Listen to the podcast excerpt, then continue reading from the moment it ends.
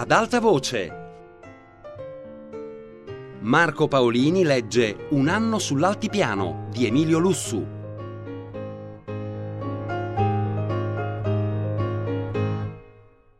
Quel mazzolin di fiori, e il coro rispondeva, che vien dalla montagna.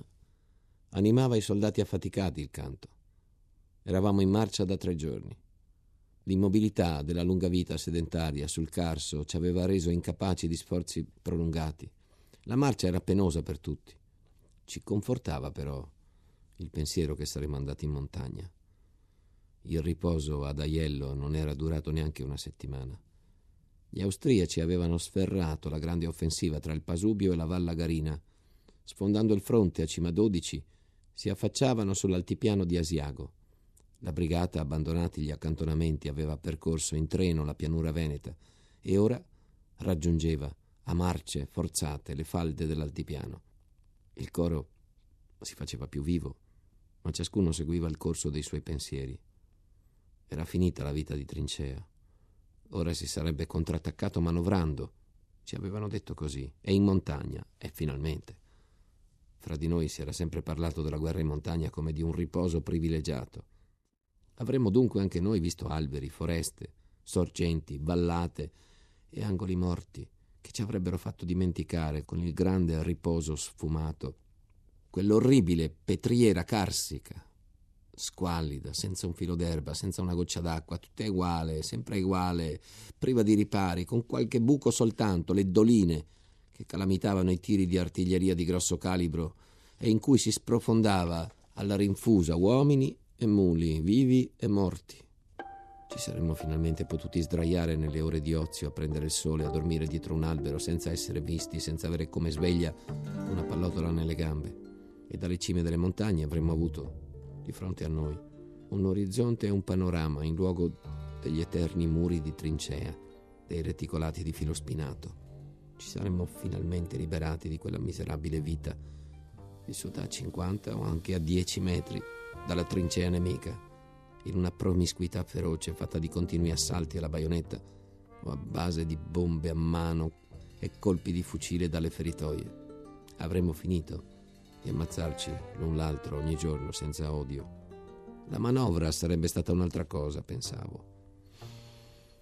Una buona manovra, 200, 300 mila prigionieri così, in un sol giorno senza quella spaventosa carneficina generale, ma solo per un geniale aggiramento strategico. E chissà, forse si sarebbe anche potuto vincere e finirla per sempre con la guerra.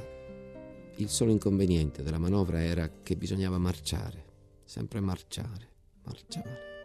Un reggimento di cavalleria ci attraversò la strada. Noi dovemmo fermarci per farlo sfilare. Beati loro che stavano a cavallo ci accorgemmo subito che anch'essi erano stanchi morti. La guerra dei signori, gridavano i soldati ai lancieri curvi sulla sella. Beati voi che andate a piedi, noi a cavallo, sempre a cavallo, non poter marciare con le proprie gambe, faticare per sé e poi per il cavallo. Che vita!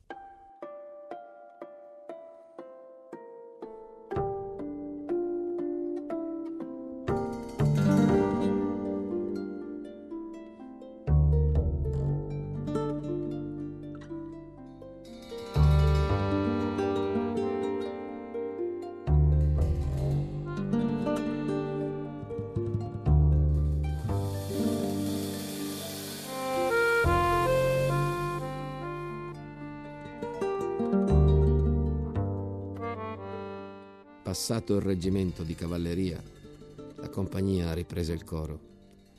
La strada ora si faceva ingombra di profughi. Sull'altipiano d'Asiago non era rimasta anima viva. La popolazione dei sette comuni si riversava sulla pianura, alla rinfusa, trascinando sui carri a buoi, sui muli, vecchi, donne, bambini, e quel poco di masserizie che aveva potuto salvare dalle case affrettatamente abbandonate al nemico. I contadini, allontanati dalla terra, erano come naufraghi. Nessuno piangeva, ma gli occhi guardavano assenti. Era il convoglio del dolore, i carri lenti sembravano un corteo funebre. La colonna nostra cessò i canti, si fece silenziosa. Sulla strada non si sentiva altro che il nostro passo di marcia e il cigolio dei carri. Lo spettacolo era nuovo per noi. Sul fronte del Carso eravamo noi gli invasori ed erano slavi i contadini che avevano abbandonato le case alla nostra avanzata, ma noi quelli non li avevamo visti. Passò un carro più lungo degli altri. Sui due materassi di paglia stavano accovacciati una vecchia, una giovane madre e due bambini. Un vecchio contadino, seduto avanti, con le gambe pendoloni, guidava i buoi. Fermò i buoi, chiese a un soldato tabacco per la pipa. Fumate, nonno? Gli gridò il caporale che marciava in testa. E senza fermarsi, gli pose tra le mani tutto il suo tabacco. I soldati lo imitarono. Il vecchio, le mani ingombre di pacchetti, di sigari, guardava sorpreso tanta inaspettata ricchezza. La colonna continuava la marcia in silenzio, come se un ordine fosse stato dato a tutti. I soldati che seguivano lanciavano sul carro il loro tabacco. Il vecchio chiese: Ma voi che fumerete, ragazzi? La domanda ruppe il silenzio. Per tutta risposta, uno intonò una canzone e la colonna continuò in coro.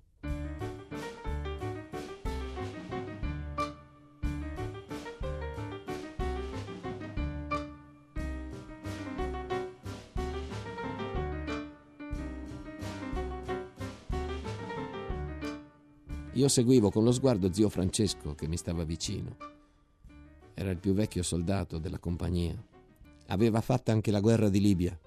I compagni lo chiamavano zio Francesco, perché oltre ad essere il più vecchio era padre di cinque figli. Marciava al passo sulla cadenza del coro, cantava a voce alta, col passo pesante sotto lo zaino, ma nel suo volto non c'era espressione di gioia.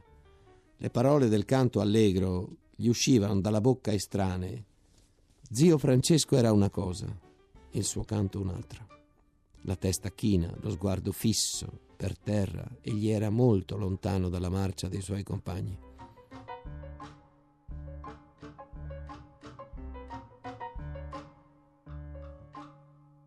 Aprite le righe, gridarono alcuni. Passa il colonnello. Mi voltai. Il colonnello e l'aiutante a cavallo passavano in mezzo alla colonna. Noi marciavamo già a righe aperte per far spazio alla colonna dei profughi. Sulla strada c'era poco posto. Ci spostammo ancora verso i margini di strada, ma il colonnello fu obbligato lo stesso a camminare al passo per non urtare il cavallo sui soldati o sui carri. Quando mi arrivò vicino, mi disse che era contento di vedere i soldati allegri e mi dette venti lire da distribuire ai cantori. Mentre si allontanava, notò zio Francesco. L'età, la voce, l'atteggiamento richiamavano la sua attenzione. Chi era? mi chiese. Un contadino, dissi, del sud, e aggiunsi qualche particolare. Buon soldato? Ottimo. Ecco altre cinque lire per lui, per lui solo. Zio Francesco capì che si parlava di lui, alzò gli occhi, continuò la marcia senza scomporsi e continuò il suo canto. Il colonnello gli batté la mano sulla spalla e poi si allontanò. La notizia del dono, però, si propagò in un attimo e il coro diventò ancora più vivo. O pescator di Londra, bionda, mia bella bionda. Anche zio Francesco continuava a cantare a capochino, a voce alta. I profughi dai carri ci guardavano impassibili. I carri sulla ghiaia stridevano e accompagnavano come un lamento quel coro gaio.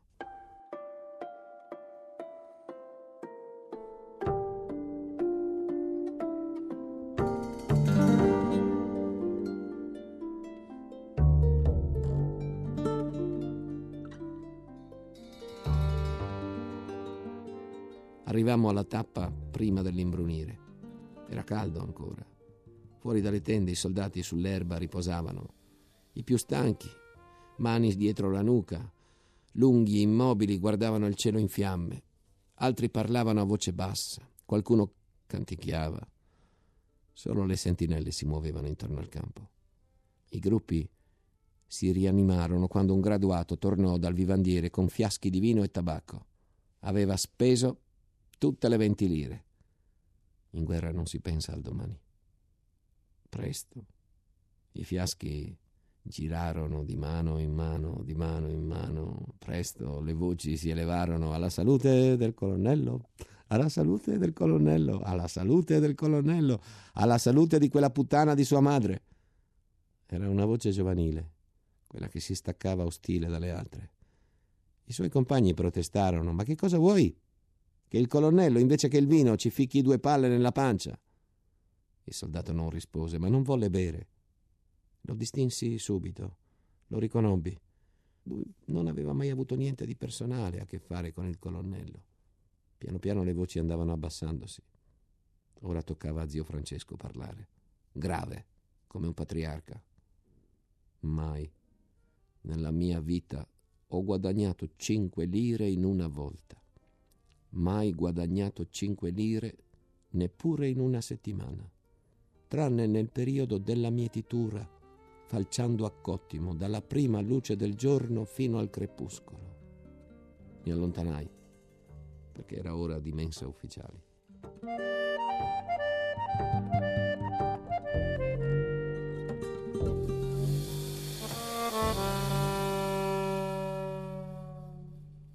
Sul margine dell'altipiano a mille metri vi era il disordine più grande. Noi eravamo arrivati il 5 giugno per la Val Frenzela, partendo da Valstagna con le misure di sicurezza d'avanguardia, perché non era chiaro dove fossero i nostri e dove gli austriaci. Il reggimento si schierò tra le pendici di Stoccaredo e la strada Galliofoza. Il mio battaglione prese posizione a Buso, minuscolo villaggio che sbarra lo sbocco di Val Frenzela. Gli avamposti furono collocati nella conca verso Ronchi a caso, sulle vie da cui potevano provenire le avanguardie nemiche. Sapevamo solo che esse, Traversata la Valdassa, conquistato Asiago, si spingevano avanti a ventaglio, al di qua di Gallio, ma si diceva che tra noi e loro vi fosse ancora qualche sperduto reparto italiano. Quel che era certo era che il nemico sfruttava audacemente il successo. Nella conca di Asiago, numerose batterie da campagna manovravano in pieno giorno. Il ponte di Valdassa, distrutto dai nostri, era stato ricostruito dagli austriaci in qualche giorno Tutta l'artiglieria nostra era caduta in mano del nemico. Non avevamo più su tutto l'altipiano neppure un pezzo. Forse sì, dal forte Risser, un vecchio forte smantellato solamente da lì. Tiravano due pezzi da 149, ma tiravano sempre sui nostri. Fortunatamente gran parte delle granate non esplodevano e noi non avemmo perdite. Qualche giorno dopo Quel forte fu battezzato dai corrispondenti di guerra il leone dell'altipiano. Mm. Il comandante di battaglione mi mandò con un plotone verso Stoccaredo. Avevo il compito di prendere collegamento con qualche reparto del nostro esercito che doveva trovarsi lassù, assumere informazioni sul nemico. Preoccupato di cadere in mano agli austriaci, avevo chiesto di avere tutta la compagnia con me. Il maggiore mi voleva dare solo una squadra come scorta e così fu adottata la via di mezzo e avevo avuto un plotone. Il sole era tramontato quando a nord di Stoccaredo caddi su un battaglione del 301 Fanteria comandato da un tenente colonnello sulla cinquantina che trovai all'aperto, seduto a un tavolino improvvisato, una bottiglia di cognac in mano. Mi accolse gentilmente e mi offrì un bicchierino di cognac. Grazie, dissi. Non bevo liquori. Non beve liquori? mi chiese preoccupato il tenente colonnello. Tirò fuori dal taschino della giubba un taccuino e scrisse Conosciuto, tenente, astemio in liquori, 5 giugno 1916.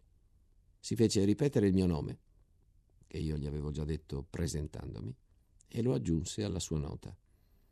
Per non perder tempo gli dissi subito la ragione di servizio che mi aveva spinto fin da lui, ma prima di rispondermi volle conoscere qualche dettaglio sulla mia vita, sugli studi. Così seppe che ero ufficiale di complemento, uscito dall'università allo scoppio della guerra, ma in realtà era sempre la questione dei liquori che lo colpiva maggiormente. Appartiene forse a qualche setta religiosa lei? mi chiese. No, perché mai? Trovo strano, eccezionalmente strano. Ma neanche vino beve? Beh, un po' a tavola, ma così, durante il pasto. e gli ripetei la domanda sulle postazioni nemiche e sui nostri. Ma non aveva fretta. Bevette un altro bicchierino e poi con passo lento mi accompagnò a un osservatorio distante una cinquantina di metri, ma tenendo sempre in mano bottiglia e bicchierino. Per distrazione, certo, perché all'osservatorio egli non bevette mai.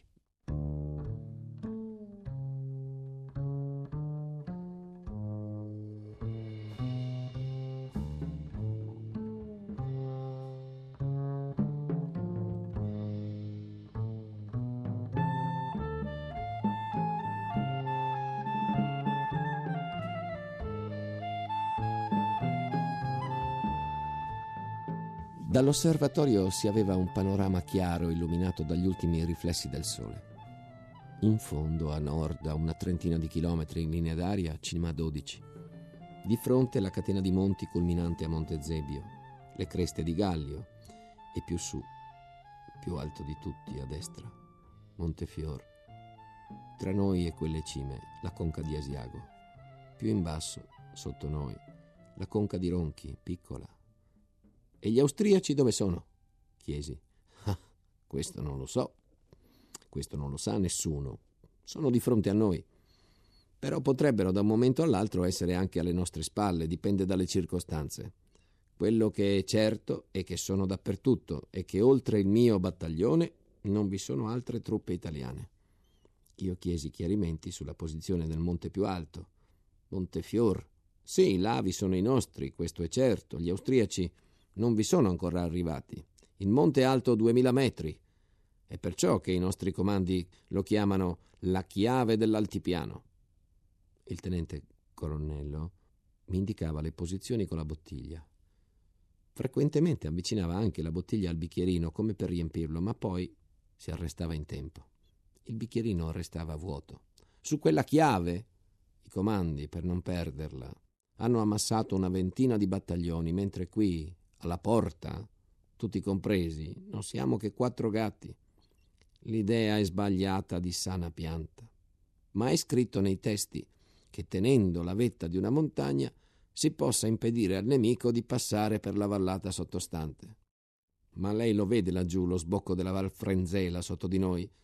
Tra lo sbocco e Montefior, in linea d'aria, ci saranno 4-5 chilometri. Se gli austriaci forzano lo sbocco la porta. Secondo me vi possono infilare tutta un'armata senza avere un ferito, mentre la nostra chiave resta lassù, ben appesa al muro. Ah, lei non beve. Ah, che peccato, lei non beve. A me pare che se noi abbiamo lassù venti battaglioni, qua giù gli austriaci non possono passare. E secondo lei come lo impediscono i nostri venti battaglioni da lassù?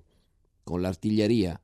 Ma se non abbiamo un pezzo solo, e non ve ne può essere uno perché mancano le strade. E allora come glielo impediamo? Con le mitragliatrici? Coi fucili? Armi inutili a questa distanza. E allora?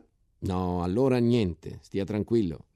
Perché se noi siamo degli imbecilli, non è detto che di fronte a noi vi siano comandi più intelligenti. L'arte della guerra è la stessa per tutti. Vedrà che gli austriaci, invece di passare dalla porta, cercheranno di prendere la chiave. Attaccheranno Montefior con 40 battaglioni inutilmente, così siamo pari. Questa è l'arte militare. La conversazione mi era interessante, ma la notte si avvicinava. Non volevo rifare la strada al buio. Avevo aperto una carta topografica e mi sforzavo di orientarla. Lei non beve. E poi mi disse ancora: Non si affidi alle carte, in tono canzonatorio. Se no, non ritroverà più il suo reggimento. Creda a me, che sono un vecchio ufficiale di carriera io ho fatto tutta la campagna d'Africa, ad Adua. Ad Adua abbiamo perduto perché avevamo qualche carta. Perciò siamo andati a finire a ovest invece che a est, qualcosa come se si attaccasse Venezia invece di Verona. Le carte in montagna sono intelligibili solo per quelli che conoscono la regione perché ci sono nati o perché ci sono vissuti, ma quelli che conoscono il terreno non hanno bisogno delle carte. Rifacemmo il percorso all'indietro fino al comando del suo battaglione. Si avvicinò al tavolino di rami improvvisato, si sedette, bevette due bicchierini, uno alla sua, uno alla mia. Io lo ringraziai. e messomi alla testa del battaglione che mi attendeva, ripresi la strada per rientrare al reggimento.